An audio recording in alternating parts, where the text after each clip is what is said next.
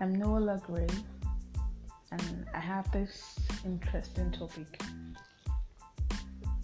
And it is love is overrated. Is love overrated? Like, I don't understand. What can you say about love? What's your opinion? Does love really count?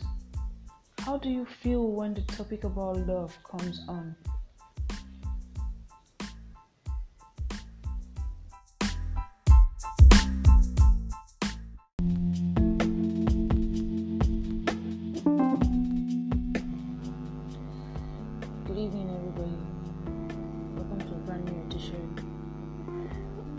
Of My Opinion.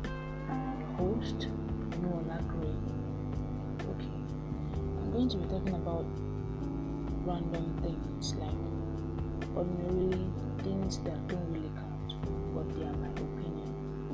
Okay, as you're listening now, wherever you are, have you ever thought of what it would be if you just decided that this is how you want your certain to be. This is how you want to do your thing. This is what you think a particular thing should be. Okay, I'll be giving you examples of mine. Few examples.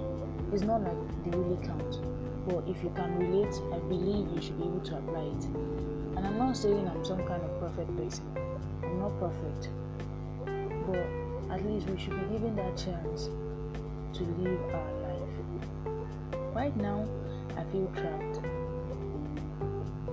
but not anymore because I took a step. I said what was on my mind, but even at that, I still feel I'm a coward. What do I do best when I have issues? I run away from it. Even though after running away from it, I come back and take it. But I feel that when I'm running, I'm giving myself time to prepare to come and attack that situation with full force. But I would advise do not be like me who run away from situations. Fight it, face your fear, become the winner that you are. This is what I am going to say. I will try and work on my own advice, but please be yourself. Own up to your voice, own up to your words, sorry, own up to your words.